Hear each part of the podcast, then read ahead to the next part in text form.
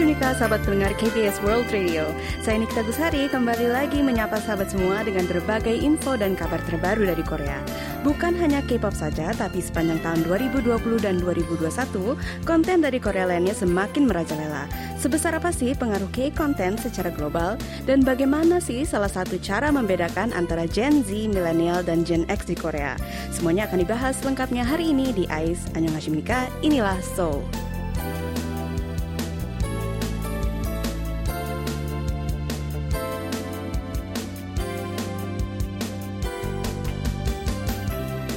Pendengar, sekarang kita sudah tiba di era artificial intelligence alias AI. Banyak sekali kegiatan kita yang sehari-hari menggunakan teknologi AI. Contohnya memakai aplikasi navigasi saat berkendara atau menggunakan aplikasi jasa angkutan motor dan mobil. Buka HP pakai facial recognition juga termasuk teknologi AI. Online banking, algoritma atau rekomendasi video OTT juga menggunakan teknologi AI. Pokoknya banyak banget ya ragamnya. Selama ini teknologi AI banyak dikuasai dikuasai oleh perusahaan tech besar seperti Google dan Microsoft, tapi belakangan ini perusahaan tech dari Korea seperti Naver dan Kakao mulai menarik perhatian dunia teknologi internasional. Bahkan diperkirakan akan lebih berkembang lagi di masa depan.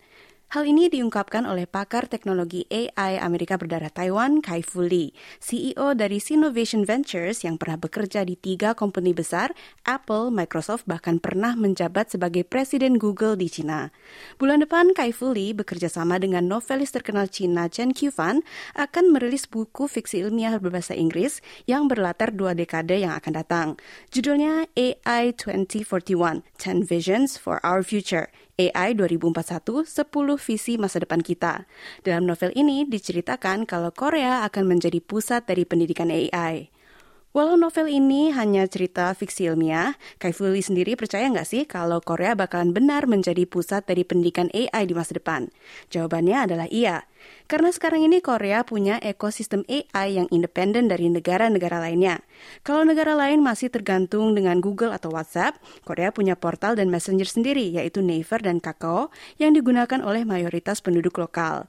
AI itu sangat tergantung dari data, dan perusahaan seperti Naver dan Kakao yang punya akses data di negara mereka sendiri, pasti akan memiliki teknologi AI yang lebih kuat di masa depan.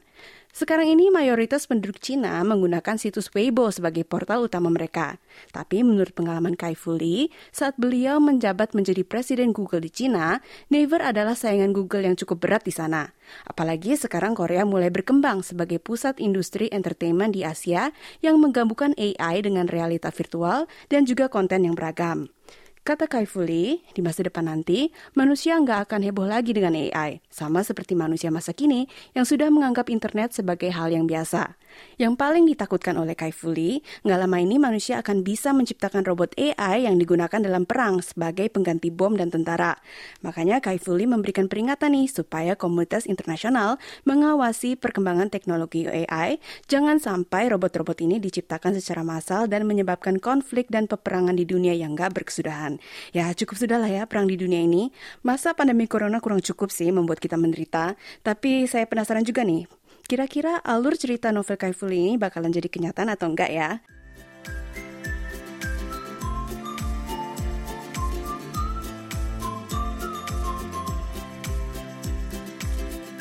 Di info pertama tadi, kita membahas tentang novel fiksi ilmiah yang prediksi kalau Korea bakalan jadi pusat AI di tahun 2041. Tapi sebenarnya kita nggak harus jauh-jauh ya melihat ke masa depan. Sekarang ini segala macam konten yang berbau Korea memang lagi populer. Bukan cuma K-pop saja, tapi juga konten lainnya seperti K-drama dan makanan Korea. Buat kita yang tinggal di Asia sih, kayaknya ini bukan berita baru ya. K-drama sudah lama kan masuk ke negara-negara Asia, termasuk Indonesia. Kalau pendengar sumuran saya, mungkin kalian ingat dengan drama-drama seperti Coffee Prince, Full House, dan Princess Hours. Nostalgia banget ya. Tapi walau sudah populer di Asia, Hallyu alias gelombang budaya Korea baru belakangan ini masuk ke belahan dunia barat, seperti di negara Amerika Serikat dan Eropa. Ini berkat berkembangnya layanan OTT atau streaming. Berkat layanan OTT seperti Netflix dan Rakuten Viki, drama-drama Korea jadi lebih mudah diakses di luar negeri. Ditambah dengan adanya pandemi yang membuat kita lebih sering di rumah dan mengonsumsi konten lewat streaming setahun belakangan ini, drama dan konten Korea jadi semakin populer. Contohnya K-drama Crash Landing on You dan It's Okay Not to Be Okay menjadi dua drama yang banyak ditonton di Netflix. Film Parasite dan Minari yang berhasil meraih beberapa piala Oscar tahun ini dan tahun lalu juga jadi bukti nyata betapa besarnya influence budaya Korea di dunia entertainment sekarang ini. Mungkin bahkan bersaing dengan Hollywood. Bukan hanya drama dan film aja, konten kuliner dari Korea juga sangat populer. Sekarang ini siapa sih yang nggak kenal dengan kata mukbang? Kayaknya setiap YouTuber dan konten creator terkenal pasti pernah membuat konten mukbang. Saat ini Amerika Serikat menjadi negara pengimpor makanan Korea nomor satu di dunia. Dan yang semakin membuat konten Korea lebih populer lagi adalah interkoneksi antara yang satu dengan yang lainnya. Jatuh cinta dengan mukbang bisa bikin kita jatuh cinta dengan drama Korea. Soalnya ya apalah drama Korea kalau nggak ada adegan makan makanan yang enak ya kan? Terus nanti lama-lama kita tertarik sama musik OST-nya dan dari OST-nya kita jadi jatuh cinta sama K-pop. Jadi siklus yang berputar-putar ya. Makanya nggak heran kalau perusahaan publikasi besar Amerika juga mengulas tentang Korea. Kontributor dari majalah Forbes mengakui kalau banyak sekali pembaca yang menanyakan rekomendasi drama Korea yang bagus untuk ditonton. Majalah Fashion dan Lifestyle L juga mengulas tentang fenomena Hallyu. Pendengar, kalau menurut kalian kira-kira kepopuleran konten Korea bakalan bertahan berapa lama ya? Mudah-mudahan sih pendengar nggak pernah bosen sama konten Korea dan dengerin terus program KBS World Radio. Arca?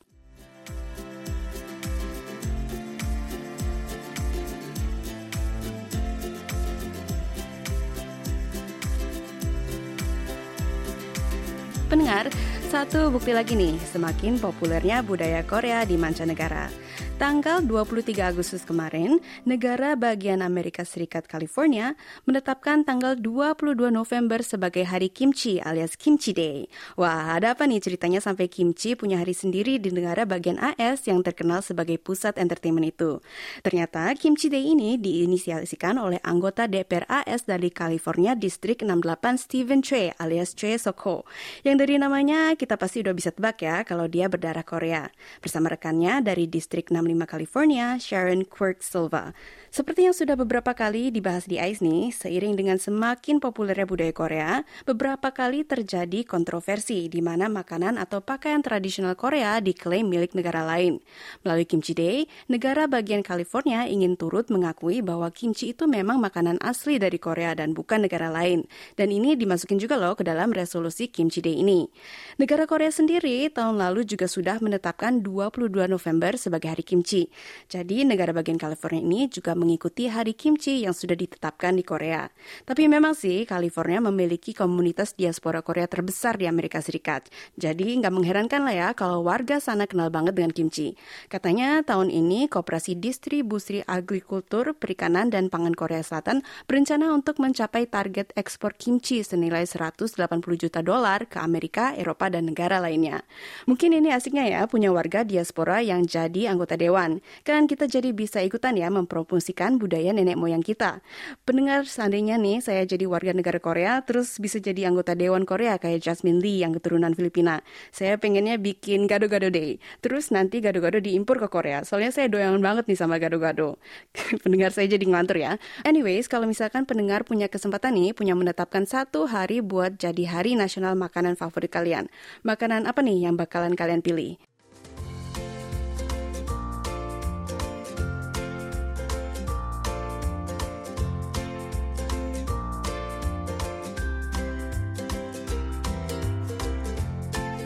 Pendengar di masa pandemi seperti ini kan kita lebih sering di rumah ya. Jadi untuk makan pun pasti jadi lebih sering makan di rumah dibandingkan makan di luar. Nah biasanya kalian masak sendiri atau beli dari luar nih? Kalau saya sih terus terang nggak sanggup ya kalau disuruh nyiapin makanan masak sendiri tiga kali setiap hari harus ngurus anak juga, belum lagi ngerjain pekerjaan rumah tangga lainnya, belum lagi WFH.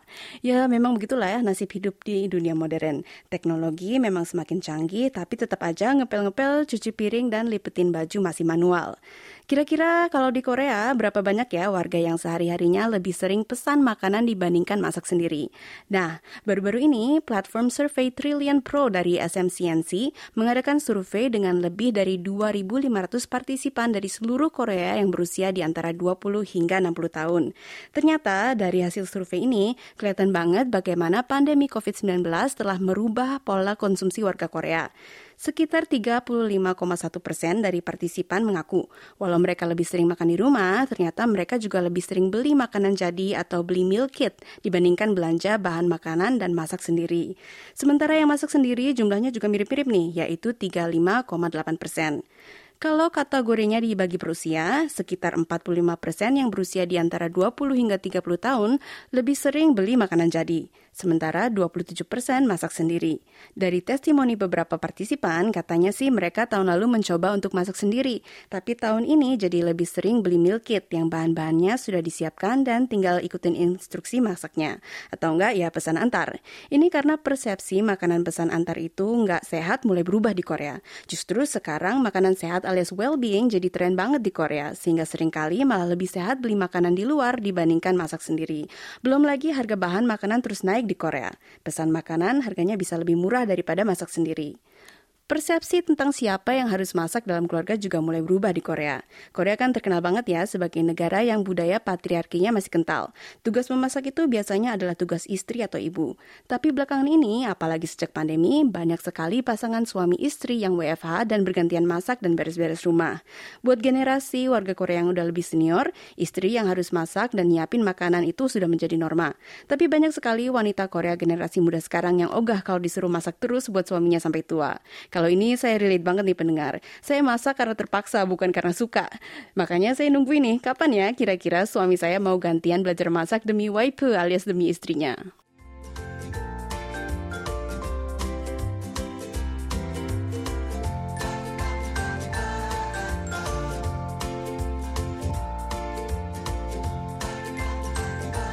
Pendengar ingin tahu nggak gimana caranya membedakan antara milenial, Gen Z, dan Gen X di Korea? Caranya gampang banget, tinggal lihat dari pertunjukan musikal apa yang mereka tonton baru-baru ini. Kalau jawabannya Guang Hamun Sonata, berarti mereka adalah Gen X. Kalau jawabannya Marie Antoinette, berarti mereka adalah Gen Z. Korea memang demen banget ya dengan musikal, tapi itu bukan berarti semua golongan usia suka musikal yang sama. Mereka punya selera yang berbeda. Belakangan ini, para Gen Xers emang lagi kena demam nostalgia. Mungkin karena kita sekarang ini lagi kena pandemi dan kesulitan ekonomi ya pendengar. Biasanya di masa krisis seperti sekarang ini, golongan usia 40 dan 50-an adalah golongan yang paling merasakan imbasnya. Soalnya mereka kan golongan usia yang punya beban tanggung jawab paling besar. Pekerjaan, keluarga, pajak, rumah, asuransi, ya pokoknya banyak banget ya. Jadi rasanya ingin balik gitu ke masa-masa muda yang lebih bebas. Makanya mereka suka dengan musikal semacam Guang Hamun Sonata yang komposernya adalah Lee Young Hoon dan diisi tembang nostalgia seperti lagu Standing Under the Shade of a Roadside Tree dan Red Sunset oleh penyanyi Lee Moon Se. Selain itu, mereka juga suka dengan musikal Man of La Mancha dan Empress Myeong Song. Kalau yang usianya 30-an nih, demennya dengan musikal Brother Karamazov, Wild Grey, dan Monte Cristo. Sedangkan yang usia 20-an paling suka dengan Chicago, Red Book, dan Wicked. Bagaimana dengan para remajanya? Suka nggak sih mereka dengan musikal? Sudah pasti mereka tetap suka ya. Musikal yang paling populer di kalangan Gen Z sekarang ini adalah Marie Antoinette. Tahu kan ya, ratu dari Prancis yang suka hura-hura dan berakhir di penggal saat revolusi Prancis. Saat ini musikal Marie Antoinette sedang dimainkan di Teater Charlotte dan di diperankan oleh para idol seperti Doyoung dari NCT dan Lee Chang-sop dari B2B. Dan produksi musikal ini katanya juga giat melakukan marketing buat kaum muda lewat konten-konten YouTube, di mana kita bisa lihat aksi di balik panggung, mulai dari cara membangun set, membuat kostum, sampai make up pemainnya. Kelihatannya perbedaan antara generasi yang lebih senior dengan generasi yang lebih junior. Penonton musikal usia 40-50-an lebih memilih musikal yang bertema Korea atau sejarah Korea, sementara yang lebih muda sukanya musikal mancanegara. Nah, kalau perbandingan antara gender gimana nih? Siapa yang paling banyak nonton musikal? Ya, mungkin udah bisa ditebak ya. Tahun 2020 lalu, jumlah penonton musikal di Korea 77 persennya adalah cewek, sementara cowoknya hanya 23 persen. Tapi musikal yang paling banyak ditonton pria adalah musikal Wicked.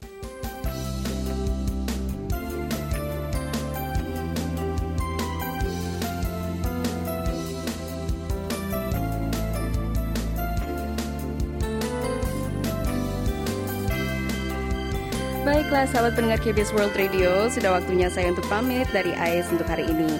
Terima kasih ya sudah menemani saya selama setengah jam dengerin ragam info terbaru dari Korea. Ais akan balik lagi besok dengan DJ Alvin. Oh ya, jangan lupa ya nonton program terbaru Dance Alright bareng CIX besok dari siaran tetangga kita di KBS World TV. Bisa ditonton juga loh di channel YouTube KBS World Indonesia. Saya Nikita Gusari undur diri. Dildo, hamkeyo.